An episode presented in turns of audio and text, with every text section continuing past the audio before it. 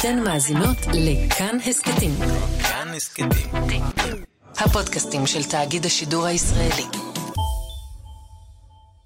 היי, אתם על ההסכת שאין לומר את שמו. אני שיר ראובן, ואני דור סהרמן. ואנחנו קוראים את הארי פוטר מההתחלה ועד שהתאגיד יפסיקו אותנו. והיום אנחנו מתחילים לקרוא את הספר השני, סוף סוף, חסדי השם. הארי פוטר וחדר הסודות. שאני אה, חייבת לציין שבספר הראשון, בגלל שפחות אה, אהבתי אותו, אני מניחה כילדה, הוא היה חדש, העותק שלי, קראתי אותו פעם ופעמים, וזה מלא בכתמים של במבה ושוקולד, ומצאתי קלף בין העמודים. פשוט ילדה מגעילה שקראה הארי פוטר ואכלה עם ידיים לחות ודפדפה. אני אגיד לך משהו על זה, אם כבר אפרופו מצבי ספרים, כשעמדנו לחתום על חוזה עם תאגיד השידור, הייתי בבעיה כי אין יצירת הספרים בבית. עכשיו, למה אין יצירת הספרים? מה, זה שחיתות שנתנו? לי? זה...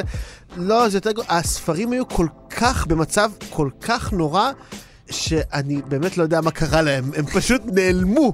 כאילו, אני חושב שחלק מהם אצל אח שלי או אצל אימא שלי, אבל, כאילו, הם במצב פשוט נורא. אז את רוב הספרים היה לאלכס, אה, אה. אשתי אצל ההורים שלה, חוץ מהשניים הראשונים, שאותם השאלתי מחברי הטוב רוני. יפה מאוד. אה, אז אה, זה המצב, עד כדי כך, כאילו, יש איפשהו ביקום מאוד אפל, ספרים בלויים ספרים- ומחוטטים. נוראים, באמת. אז אה, טוב, אז נתחיל נראה לי בקריאת קטע, ונתחיל דווקא לא מהפרק הראשון, אלא מההתחלה של הפרק השלישי, שגם בו אנחנו דנים היום. המחילה. המחילה. רון! לחש הארי והזדחל אל החלון כדי לפתוח אותו, כך שיוכלו לדבר. רון, איך הצלחת? מה זה? פיו של הארי נפער בתדהמה כשעיכל עד הסוף את מה שראו עיניו. גופו של רון השתרבב מתוך חלון אחורי של מכונית ישנה בצבע טורקיז, שחנתה מרחפת באוויר. מהמושבים הקדמיים חייכו אל הארי בפה רחב התאומים פרד וג'ורג', אחיו הגדולים של רון. אתה בסדר, הארי? מה העניינים? אמר רון. למה לא ענית למכתבים שלי? הזמנתי אותך איזה 12 פעמים לבוא לבקר. ואז אבא חזר הביתה וסיפר שקיבלת התראה רשמית על שימוש בקסם בקרב מוגלגים. זה לא הייתי אני, ואיך הוא ידע? הוא עובד במשרד הקסמים, אמר רון. אתה יודע שאסור לנו לעשות קסמים מחוץ לבית הספר. תראה מי שמדבר, אמר הארי, בוהה במכונית המרחפת. אה, זה לא נחשב, אמר רון. אנחנו רק שאלנו אותה. היא של אבא. לא אנחנו כישפנו אותה. אבל לעשות קסמים בשביל המוגלגים האלה שאתה גר אצלם? איי, איי, איי. אנחנו בחרנו להתחיל מהקטע הזה, ושווה לתת uh, טיפה רקע על מה שקורה בספר עד עכשיו. הפרק הראשון, אני חושבת, הוא די תקציר הפרקים הקודמים בצורה לא כל כך אלגנטית, כי הארי פשוט כזה, הדרסלי מתעללים בו יותר מהרגיל, הם עושים אותו אריתראי, הוא עודר את הגינה שלהם, והוא אפילו לא מבשל, מה הוא עושה? הוא שוטף מכוניות ונשבר לו הגב. יש איזו הקצנה מדהימה במה שרולינג עושה בפרק הראשון עם הדרסלים, כי עכשיו היא אומרת, אוקיי, אתם כבר מכירים את הדרסלים, אתם יודעים מי הם, אז עכשיו אני מעלה את זה כמה רמות קדימה. אז הם, מצד אחד הכל הרבה יותר קומי, כאילו הפרק הראשון, אפילו גם השני שנדבר עליו, הם ממש מצחיקים, כאילו, יש להם ממש כאילו פאנצ'ים קומיים, כאילו ש... לא יודע, שהארי מאיים כל הזמן על דאדלי שהוא יחשף אותו, או שדובי, כן, כל הזמן שובר דברים ומטיח את עצמו, והארי מנסה להשתיק אותו, כי בינתיים כן, זה יש... סלפסטיקס. זה ממש סלפסטיק. סלפסטיק. זה, זה ממש... מילה שאני מרגישה שאמרתי לא נכון מרוב סמכים. אבל זה ממש ככה, כלומר, זה ממש תזמון קומי שלא קיים בספר הראשון, כאילו. בספר הראשון אין כזה, הגריד מגיע להציל את הארי, בזמן שלמר דרסלי יש פגישה חשובה שהוא חייב להצליח בה, כאילו... עם חברת המקדחות, זה גם מדהים כמה שהיא שונאת את הבורגנות, והיא נותנת להם את העבודות הכי משעממות בעולם. חברת המקדחות, והוא פוגש אדם מחברת הבנייה, והוא בדיוק מספר את הבדיחה שלו על היפני שמשחק גולף. זה כאילו, זה, זה פוגעני לבורגנות. אני נפגעתי בתור אדם עם איירומבה ודייסון. זה, זה עולה באמת כמה רמות, וגם התיאור של איך שהיא מתארת את הדרסלי, במיוחד הדאדלי, גם עולה כמה רמות. זה מתקשר לי פשוט למשהו שדנו עליו בקבוצה. אה, בקבוצה שאין לומר את שמה, אז דיברו על האם אה, רולינג יש לה היבטים של שמנופוביה. יש לה, אבל חשוב להגיד שזה היה ה-90's, וכאילו... אנורקסיה זה היה cool באיזשהו קטע. אני אגיד גם יותר מזה, זה נכון, כלומר, דאדלי מוצג כרע, וזה קשור לזה שהוא שמן, אבל זה לא בדיוק כך, כי אני חושב שיותר משהיא מתארת אותו כשמן, היא מתארת אותו כחזירי. מהמם. כלומר, התיאור של דאדלי הוא כמי שעוסק כל היום בתאוות האוכל, כאילו, ולי זה גם ישר הזכיר את הסצנה היא במסע המופלא. שהם ש- הופכים ש- ל... שמופ- ש... כן, שההורים של הגיבורה מגיעים לאיזה מקום אוכל, ואז הם הופכים, הופכים לחזירים, שזה ממש מבעית, אז אני חושב שזה קצת יותר משהו כזה, מין ביקורת מאוד נוצרי דווקא מצידה, אפרופו כזה, כן, נגד חטא הזלילה, כן? אה, תאכל יפה ובשקט ליד השולחן. אז היא דווקא כן בורגנית. בדרכה. טוב, היא בוודאות בורגנית, אבל אני חושבת שהקטע עם הדרסלים וזה שהם מאוד מאוד מקצינים, הוא בא, זה כמו החוק השלישי אה, של ניוטון. כל דבר יזכה לתגובה שווה בכוחה. הארי מתחזק. רואים גם שמתי שדאדלי אומר לו, תעביר לי משהו, הארי אומר, ומה מילת הקסם? כן. שזה דבר שהוא לא היה מרשה לעצמו להגיד. בספר הראשון, אומרים שהוא פוחד מהבריונות של דאדלי, הוא כן כאילו תפס איזשהו עמוד שדרה, ואני חושבת שזה מאוד מאיים על, ה- על הדרסלים, לא רק בגלל שהילד כאפות שלהם בא ומנסה לעמוד על שלו, שלבריונים זה הדבר שהכי מזין אותם. בוא, בבקשה, בוא תנסה להתנגד, אני אשמח. זה לא סתם שבסרטי uh, מכות, מתי ששני אנשים הולכים מכות, אם מישהו נופל, צועקים עליו, קום. כן. כאילו, זה תמיד, אתה רוצה לקום? בבקשה, קום ותחטוף יותר. אה, אבל אני חושבת שהם מרגישים פה שהביטחון שלו מייצג את כמה שהעולם שמנסים להדחיק הוא אמיתי. זאת אומרת, הביטחון הבלתי נראה של הארי, שלכאורה המצב שלו הוא אותו מצב, הוא עדיין תלוי בהם, הם עדיין מאכילים אותו, הוא ילד בן 12 שעומד מול משפחה של שני אנשים מבוגרים שהם אחראים עליו, הם האפוטרופסים שלו, אני מניחה, והילד שלהם, שמתעמר בו ושונא אותו. אבל עדיין היכולת שלו לעמוד מולם אומרת שיש לו גב, הם לא רואים אותו, אבל הוא אמיתי וממשי לגמרי. והם לא יצליחו להדחיק אותו, כי הם רואים את השינוי בהתנהגות של הארי. זאת אומרת, הם רואים שיש כאן משהו אמיתי. אפשר גם לראות שהדרסלים קצת עושים להארי את מה שוולדמורט עושה לו. במובן הזה שכשהוא היה ילד, אפשר לחשוב שהם חשבו, אם הם כל כך לא מאמינים בקסם, תטפחו אותו להיות הכי רגיל שהוא יכול.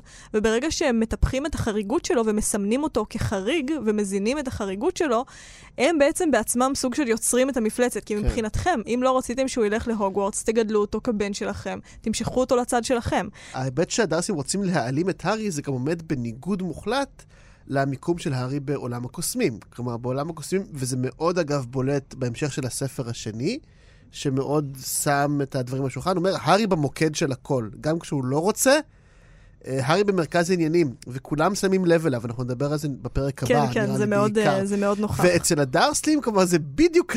ושם, אגב, בעולם הקוסמים, הוא קצת מזכיר לי את, את נפתלי בנט, שאף פעם, תמיד רוצה מי? להחליף משרדים. הארי, אה, הוא תמיד רוצה להחליף משרדים, כאילו, הוא תמיד... אה, הארי רוצה... אה, לא. אתה צריך לפרט. אני, אני אפרט מה המשל והנמשל, כן? רגע, כן. כשבנט היה אה, שר החינוך, הוא רצה להיות שר הביטחון. אבל הוא תמיד רוצה להיות שר הביטחון, הביטחון. והוא רצה להיות, לא, ואז הוא נהיה שר הביטחון, ואז הוא רוצה להיות שר הבריאות, כי התחיל כל הקורונה, כאילו, והוא תמיד רוצה לקבל תיק מגניב, ו- וזה קצת הארי, כלומר, כשהארי נמצא בעולם המוגלגים, הוא רוצה שקצת יותר, אולי יראו אותו ויבחינו בו, אבל מעלימים אותו. וכשהוא בעולם הקוסמים, זה הולך לקיצוניות השנייה, ושם כאילו כולם שימים לב אליו, ואולי היה קצת רוצה יותר לשקוע בטיפה יותר אלמוניות.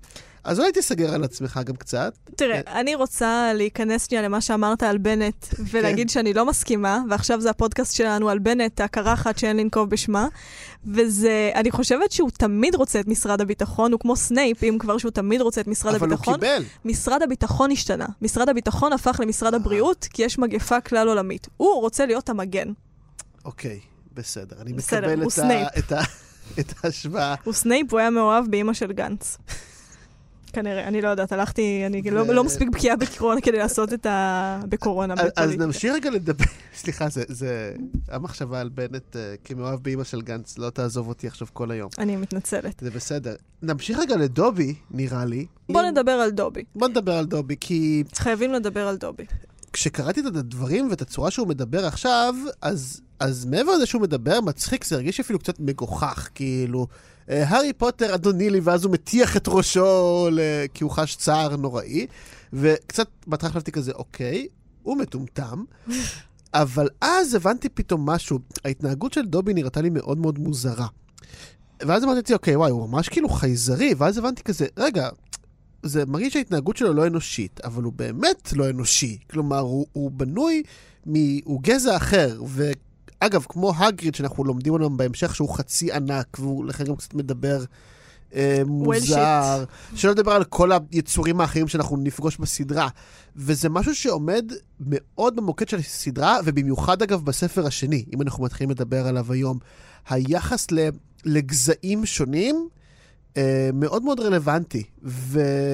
זאת עוד תמה בספר הזה באופן כללי. נכון, ורולינג כלומר דנה פה לא רק בספר הזה בשאלה בין טהורי דם ללא טהורי דם, כי זה בסוף לא שאלה גזענים אומרים שזה שאלה של גזע, אבל זה לא שאלה של גזע, אתם כולכם בני אדם, זה אותו גזע. כאילו מדעית זו לא שאלה של גזע. כן, זו לא שאלה של גזע. גזענית זאת שאלה של גזע. בדיוק, גזענית ואמריקאית, כי רק אמריקאים שואלים איזה רייס אתה. אבל כן, את עושה, היא עושה פה עם. אמריקאים איש, אני חושבת שאמריקאים הם כל כך, אה, הם כל כך, התרבות שלהם זו כל כך התרבות אה, הכי נפוצה בעולם, שאם זה כן. אמריקאי זה גם פה, זה כמו נכון. שעקרונית... אתה לא תגיד, אני הולכת להגיד מילה לא יפה, אה, אתה לא תגיד את המילה כושי. וכושי זאת מילה שהמטען הגזעני היחיד שלה, זה שמתי שאומרים את המילה האמריקאית, שאני אפילו פוחדת להגיד, כי זה ישראל, זה לא פוגעני לאף אחד בישראל, אבל כאילו את ה-N-word, המטען היחיד שיש לכושי זה בגלל שזה תרגום של המילה הזאת, ואסור להגיד אותה, למרות שהיא לא נושאת פה משמעות גזענית. זאת אומרת, בעלי עבדים יהודים לבנים לא באו וגרמו לעבדים שחורים יהודים לקטוף כותנה. לא, זה נטו אבל תרגום. אבל מה שיפה זה שגם היום בישראל יש בכל זאת גזענות כלפי שחורים. ברור, אבל המילה הזאת לא מבטאת את זה. המילה הזאת היא לא קצה הקרחון של הגזענות הזאת. היא הפכה. בניגוד לארצות הברית. אבל היא הפכה בגלל התרבות האמריקאית. שאלה מורכבת ויפה, אין לי 50 דקות לדון בשאלה הזו, אז נשאיר את זה פתוח. בסדר. אני אחזור רגע לדובי. ואני. רוצה רק לומר שאמרתי את המילה הזאת בהרבה מרכאות, כן. ו... וזהו. אפשר, אין מרכאות בדיבור, אז אה, אוקיי. בוודאי.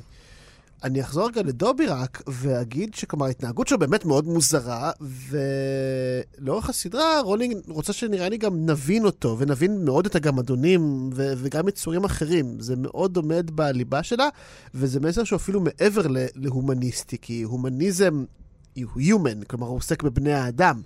ורולינג אומרת לנו, תגלו חמלה כלפי כל מה שמסביב. וכן, אפשר לתרגם את זה אולי גם לעולם של בעלי חיים. חוץ מטרנסיות, מבחינתה. חוץ מטרנסיות, כן. אבל לגלות חמלה זה חשוב, וגם אם מישהו מתנהג מוזר או שונה, אז תקבלו אותו, הוא חלק מהחברה שלנו. וזה מאוד צף לי כשקראתי את דובי והרגשתי בהתחלה כזה, אוקיי, הוא מוזר, ואז כזה, אה, אוקיי, הוא פשוט לא בן אדם. אה, אבל זה לא אומר שהוא לא ראוי ליחס חומל ואוהב. הוא מאוד מתרגש מהיחס שהארי נותן לו. עכשיו, הארי, חשוב לומר, אני לא חושבת שהוא מכבד אותו אה, יותר מדי, אני חושבת שהוא בעיקר רוצה להשתיק אותו. ודובי כן. קורא את זה ככבוד, והארי רק אומר לו, אוקיי, שב, תירגע, תהיה בסדר, ודובי כזה, וואו, איזה מקסים אתה. והארי...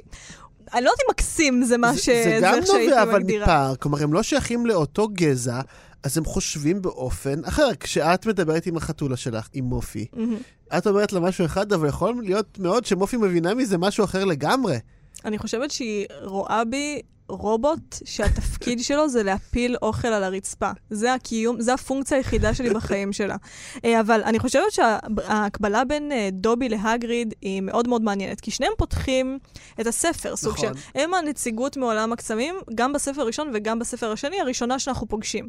ואני חושבת שיש לזה באמת uh, מטרה ספרותית, ש... כי עכשיו, ברור, שניהם מוזרים, שניהם ילדים. בספר הראשון התייחסנו לזה יותר uh, פסיכולוגית, נכון. לזה שהגריד מעביר להארי את האסון שקרה לו, ואין את התהודה מודע לאסון הזה בגלל שהוא מספר את זה בכליו הרגשיים המוגבלים. אני חושבת כאן שיש לזה דווקא מטרה תסריטאית, בגלל שדובי אומר להארי דברים שפותחים לנו את הספר, אנחנו תמיד מתייחסים אליו כעל מותחן בלשי. נכון. הוא מזניק את המותחן הבלשי, אומר להארי, הארי פוטר בסכנה, אסור לו לחזור להוגוורטס, זה לא וולדמורט הפעם, אסור לך לעשות את זה. עכשיו, אם מגנוגל הייתה אומרת את זה, שסביר להניח שאם uh, המודיעין במשרד כן. הקסמים היה מתפקד כמו שצריך, או אם דמבלדור באמת הוא יודע הכל כמו שאנחנו מאמינים שהוא, היו יכולים לשלוח להארי נציג אחר שיעביר כן. לו את המסר הזה. בוחרים בדובי בגלל שדובי לא יענה על השאלות של הארי. נכון. ואם יענו להארי על השאלות, אין לנו מה ספר. להמשיך לקרוא את הספר. יגיד לו, אה, כן, יש איזה יומן, וזה וולד, עזוב, לא משנה, כאילו, זה לא, זה לא בדיוק, כאילו, זה לא, אין לאן להמשיך זה, עם כן, זה. זה לא יכול לשרת עלילה. ויש משהו כאן שהוא רק זורע מסתורין, שבקולנוע, בתסריטות, קוראים לזה להקדים את הצופה. עושים את זה הרבה פעמים ב Breaking Bad, שאתה רואה סצנה שהיא סתומה לגמרי, כן. עם דמויות שאתה לא מכיר, אתה מרותק, ואתה מרותק כי אתה אומר, מה זה? איך הגעתי לפה? וזה רק בגלל שמקדימים אותך, וזה מאוד שואב לעלילה. אז כאן אומרים לנו, הוא בסכנה, וזה, ואתה ישר כזה, וואו. מה? אני, אני רוצה לדעת איך הוא בסכנה, אני רוצה לדעת למה. אז שוב, היא מאוד מאוד טובה בלעשות את זה, וזריעת המסתורין הזאת היא מאוד מאוד נכונה. זה גם מאוד יפה שהספר הראשון נפתח בבשורה משמחת, כלומר, אתה קוסם, בוא איתי, והספר השני נפתח באזהרה. יש פה איזושהי עליית מדרגה בעיניי. חייבת להיות, בגלל כן. שבסופו של דבר, אם הספר הראשון נגמר uh, בטוב, ועכשיו מגיע הספר השני, משבר האלבום השני, היא כן, להכניס חייבת לה להראות. לנו שהוא לא, לא סיים. כן. אנחנו התחלנו. ונראה לי שבגלל זה בספר הזה יש המון דברים שקורים שהם חוזרים, זאת אומרת, בניגוד לספר הראשון שהוא אקספוזיציה, כאן נשתלים המון דברים שילוו נכון. אותנו לאורך כל הסדרה בצורה מאוד מאוד עמוקה. נכון. אה, ואנחנו מגיעים בעצם לפרק השלישי, למחילה. למחילה. שזה כמובן, זה, קודם כל זה הפרק הכי ארוך, וזה הפרק שאני הכי נהניתי ממנו. פרק כיפי ברמות. קודם כל, אני חושבת שיש כאן, אה, אחת התמות הכי חזקות בפרק הזה, היא שוב הקנאה בין הארי לרון. ויש לנו הצצה על זה שרון, מתי שאני אני אקרא את זה פשוט. בבקשה.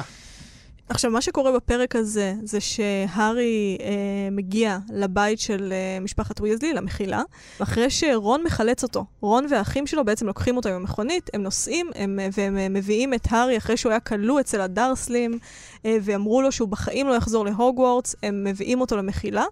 אה, וקורים שם עוד דברים שנתייחס אליהם, אבל אני רוצה לפתוח את עניין הקנאה דווקא בקטע הזה. קצת קטן פה, אמר רון במהירות. לא כמו החדר שהיה לך אצל המוגלגים, ואני ממש מתחת לרול בעליית הגג, והוא תמיד נוקש בצינורות ומשמיע קולות בלילה, אבל הארי בחיוך מאוזן לאוזן אמר, זה הבית הכי כיפי שאי פעם הייתי בו. אוזניו של רון נהיו ורודות. ככה נגמר הפרק. וזה נותן לנו הצצה נורא יפה לזה שגם מתי שרון חילץ את הארי מהבית של הדרסלים, הוא רק ראה דרך עיני הילד כן. הנוגעות ללב שלו את כל הדברים שאין לו. אפילו בבית הזה שהארי שנא, זה הכלא שלו. כן. הוא מתואר כבית ש- מזעזע. שמתעללים, הוא בכלא, כלומר, מעבירים לו ארוחות מתחת ל... לגמרי, אבל רון רק ראה את הגודל ואת הסדר ואת זה שאף אחד, את השקט ואת כן. הדממה, ובאופן כללי אני חושבת שיש כאן הנגדה מטורפת בין המחילה לבין הבית של הדרסים. נכון, זאת אומרת, זה מוצג בוודאי. בקיצוניות, זה כאילו, זה שתי, זה שתי הנה, קצוות של אותו דבר. הזכרתי מקודם את ההבדל בין העבודות אצל הדרסלים. זה אבל דבר שאני חושבת שזה שימוש... לעבודות גינה. נכון, אבל זה שימוש אחר. אני חושבת שקודם כל, אומרים לנו על המחילה, המבנה הזה לא יכול לעמוד מבחינה ארכיטקטונית. זה כאילו, זה בוודאות עומד בגלל קסם, כן. והכל שם בבלגן, ויש מלא אחים, בניגוד שלהם יש את דאדלי, שהוא הילד כן. האחד והקדוש שלהם, והכל מסודר, והכל מסורטט, והכל בורגני. והמחילה זה, זה פשוט כאילו, זה נשמע כמו סקואט קצת, שהם. הוויזלים התגנבו אליו. אז זה מאוד יפה לראות את זה ש... או כמו דירת קומונה של הנוער העובד. זה אוי, אלוהים ישמור. לא צריך... איזה נורא זה לגור בקומונה עם המשפחה שלך. זה הדבר היחיד שיותר גרוע מלגור בקומונה. בשבילי, אני לא... אני בטוחה ש... לא נועדנו לחזון הסוציאל-דמוקרטי וואו, עדיין. לא נועדנו. אז יש לנו את שתי התאמות האלה שעומדות אחת מול השנייה, וזה שוב יפה להראות כמה הארי אה, מקנא ברון. ואת הקנאה של הארי ברון, אני כן רוצה להתייחס למה שאמרת עם הגינון. כי כן, רולינג מתעכבת ואומרת לנו, הוא עושה עבודות גינון, מכריחים אותו לנקש עשבים ולשתול, ואת כל השטויות האלה שלי כלסבית נשמעות מדהימות, והלוואי שהיו מכריחים אותי היום לעשות יש את זה. קורסים כאלה, שאפשר. להירשם. ואצל הוויזלי, מולי ויזלי אומרת, אוקיי, תעשו את העבודות האלה, והארי, אתה יכול ללכת לחדר אה, ולנוח. ועוד הנגדה שיש פה היא בין שני סוגי ההורות שלהם. כן. בגלל שמולי אומרת, היא כועסת על הילדים שלה, ורואים ש... ואומרים שהם מפחדים ממנה. אה, ואנחנו רואים את דאדלי, שגם כשהוא בריון ומגעיל, הדרסלים שומרים עליו, והוא מתוק, והוא כן. זועם שהוא לא מקבל מתנות יום הולדת, והוא רק מחובק. ובניגוד לוויזלים, שכאילו הם כן כועסים על אני אג- הילדים. אני אגיד על זה משהו. כלומר, דאדלי, בדיוק היום דיברתי על זה עם uh, בת הזוג שלי, כלומר, uh, על איך אתה בתור uh, הורה, כי עכשיו יש לי תינוק, ואיך זה, הוא לאט לאט תגדל, והוא כבר יהיה פחות חסר אונים, ואתה צריך כאילו ללמוד לשחרר? לשחרר, ו- וגם להבין שיש לו אחריות לעשות דברים. והרבה מהמתחים שיש, אני חושב, לאנשים בוגרים עם ההורים שלהם, זה שההורים שלהם עוד רואים אותם כילדים, והם עוד רואים את ההורים שלהם כמבוגרים. Mm-hmm. ו- והרבה מתחים, נראה לי, נבנים על העניין הזה. וזה ממש בולט פה, שהדרסלים מתייחסים לדאדלי פשוט בתור תינוק. כלומר, עכשיו נגיד, התינוק שלי מתבכיין כזה, אני ארים אותו, כי הוא בן תשעה חודשים. אז הוא תינוק, אבל uh, זה תזכורת לדור של בעוד חמש שנים, אם הוא קצת מתבכיין, אולי אל תרים אותו, כן? הוא צריך ללמוד שלא כל דבר הוא כזה חסר אונים. כן, והיא נותנת לנו כאן מסר על הורות. כן, ומולי מבינה, מולי מבינה שלילדים שלה יש אחריות. ואני חושבת שבגלל זה הארי מתנדב לעשות את הדבר הזה, בגלל שמולי מחריגה, גם הדרסלים וגם מולי מחריגים את הארי. הדרסלים זה לרע, כן. הם מחריגים אותו, הם כועסים עליו על הכל, והוא עבד והוא צריך להיות בלתי נראה. ודווקא אצל הוויזלים זה אתה אורח, את הכעס שיש לי אני נותנת לילדים שלי, כי אני צריכה לחנך אותם, זה תפקיד שלי. ודווקא כאן הארי מתנדב לעשות את עבודות הגינה, כי הוא כל כך רוצה להיות חלק, חלק. שהוא אומר, אני מקבל על עצמי את מה שהילדים שלך מקבלים על עצמם, כי אני רוצה להיות חלק. וגם כתוב כתוב, כשהוא אומר לרון זה הבית הכי כיפי שהייתי בו, הוא רק מדבר על, גם, אני חושבת שזה פותח את הפרק, שמה שהכי מפתיע אותו כשהוא מגיע למחילה, זה שהוא מרגיש אהוב בבית. כן. Um, עכשיו שוב... וזה מעניין, כי לכאורה היית מצפה שכבר הוגוורטס ייתן איזה מענה כזה, כי בהוגוורטס נורא כיף לו, וגם זה מאוד מודגש שהוגוורטס הוא מין סוג של המקום האמיתי שבו הארי מלבלב ומבטא את עצמו, אבל רולינג אומרת פה, לא, אין כמו בית עם משפחה. עם הורים. כן, זה גם מאוד בולט, כלומר, ש... אני לא יודע כמה, אני מאוד מקווה למאזינים שלא היו לכם הורים כמו ורנון ופטוניה, כי מולי וארתור הם באמת דגם להורים שהוא הרבה יותר נפוץ. כלומר, ונראה שרובנו יכולים, אני מקווה, יותר להכיר את סוג ההורות הזה. כן, לטוב, שהם באמת הורים, אה, הם חמודים, כן? ו- וארתור קצת מעופף, ומולי כועסת כי היא דואגת ואוהבת, כן? זה... מודל יותר מציאותי של הורות, נראה לי קצת. כי הם uh, מרשים לעצמם להעניק לילדים שלהם, אני חושבת, את כל ספקטרום הרגשות, בזמן שעוד אחד מהדברים, ה... כאילו, הביקורת של רולינג על בורגנות, אני חושבת, היא קודם כל על המלאכותיות שבה. כן. ויש משהו מלאכותי בהורות אה, שהדרסלי מעניקים לדאדלי. דאדלי, אגב, בחיים לא יעשה עבודות בית. ברור שלא, בגלל שזה הכל מלאכותי, בגלל שהגישה היא קודם כל לשמור עליו, ולשמור עליו, ולשמור עליו, ולשמור עליו, ושלא ייחשף לעולם. ואני חושבת שגם אם אנחנו חוזרים למוטיב השומן כאן, יש משהו בשומן, זה לא סתם שתינוקות הם שמנים. כן. השומן צריך לעטוף את העצמות בדיוק. הרכות. צריך ו... להגן. בדיוק, אז שומן יש בו משהו מגן. אז אני הייתי לוקחת את זה גם מהחזירות. התמכרות לתינוקיות. Mm. שיש משהו כשאדם הוא בן 12, 13 והוא תינוק, שזה כן. זה דוחה. זה כאילו, אתה לא תינוק, אתה לא צריך את המטען הזה עליך, אתה לא צריך את השמירה הזאת, אתה לא צריך את ההגנה הזאת. אה, ויש משהו לא ריאלי בדבר הזה, שבאמת לא מכין אנשים לעולם, אבל מצד שני גם מתארת עולם כל כך רקוב, שאתה לא צריך באמת להתכונן אליו, כי העולם בעצמו הוא כבר לקוי. זאת אומרת, נכון. העולם הוא גדול יותר, ואתה כאדם שגודל בצורה הזאת כן יכול להשתלב בו. בניגוד למולי וארתור, שבאמת מעניקים לילדים שלהם איזושהי גישה לספקטרום רחב יותר של רגשות. הם כועסים עליהם, עשיתם משהו לא בסדר, כן. ואנחנו יודעים שדאדלי התפרע והרביץ ועשה דברים. אז אנחנו נכעס עליכם כדי שתבינו שיש השלכות למעשים שלכם, ויש לכם אחריות בבית, כי אתם בני אדם. בדיוק. זאת אומרת, הם כן, זאת חממה ללהיות בני אדם, בזמן שדאדלי זה פשוט חממה ללהיות תינוק עד גיל whatever. כן, עד אלוהים יודע מתי. אני אגיד, רוצה גם להרחיב טיפה על ארתור ויזלי. שהוא דמות שאני מאוד אוהב. כלומר, הוא, הוא ממש uh, בן אדם נהדר, וההתלהבות שלו, שמוצגת כאן, כן, מדברים של מוגלגים. והאהבה שלו, ו- וגם זה שהוא גם עובד בתחום הזה, ואתה יודע איך זה, כן, תעבוד במשהו שאתה אוהב ולא תעבוד יום כן. בחייך או משהו כזה. לא, אולי גם בגלל זה הוא עובד בעבודה שמתוארת כלא כל כך מכניסה מדי, כן? כי הוא אוהב את העבודה שלו, נראה לי. אני חושבת שהעבודה שלו דווקא כן מכניסה פשוט יש מיליון ילדים. כן. כאילו, זה... זה... היא מתחלקת להמון המון אנשים. כן, זה גם נכון. אבל בכל מקרה, הנקודה היא ש... ארתור ויזלי מרותק בעולם המוגלגים, וזו פעם ראשונה שאנחנו מוצגת לנו ההפך, כלומר, כי עד עכשיו הארי, ולכן גם אנחנו, הקוראים, רותקנו מעולם הקוסמים, וזה הוצג בתור משהו לגמרי חד-כיווני. כלומר, אנחנו המוגלגים, או המוגלגים שגילו שהם קוסמים, מרותקים אך ורק מעולם הקסם. ודרך ארתור ויזלי, רולינג הופכת מאוד יפה את המשוואה. ושוב, זה חלק מאוד מהמסר ההומניסטי, נראה לי, שיש בספרים שלה. של הנה, גם קוסם יכול להתלהב ממה שיש למוגלגים, וארתור מבין כשהוא אומר, איזה קטע זה ש... ש... אני לא בטוח אם אומר את זה אגב בפרק הזה או בפרקים הבאים, וטיפה קפצתי, אבל הגישה של ארתור היא, איזה, איזה יופי, איך הם. המוגלגים מסתדרים בלי קסמים.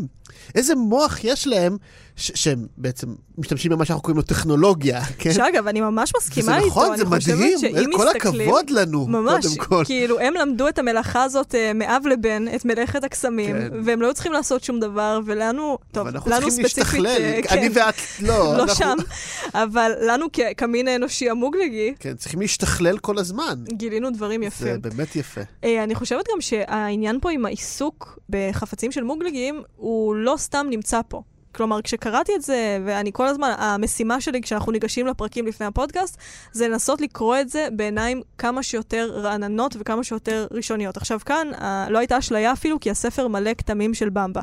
אבל אה, ניסיתי, ואמרתי לעצמי, אוקיי, בעיניים רעננות, למה לעזאזל יש לי פה שלושה, ארבעה עמודים של תיאור של חפצים של מוגלגים והקרוס שלהם לעולם הקסמים. זאת אומרת, איך אה, קוסמים משתמשים בעולם, נגיד, היה שם אה, קנקן של אה, קוסמת שמכרו אותו במכירה פומבית והתיז תה רותח לכל עבר והיו צריכים לעשות כשפי זיכרון, המון תיאורים כאלה. ואני חושבת שבגלל שבהמשך יש לנו את עניין היומן. ויש לנו את כן. הערבה המפליקה.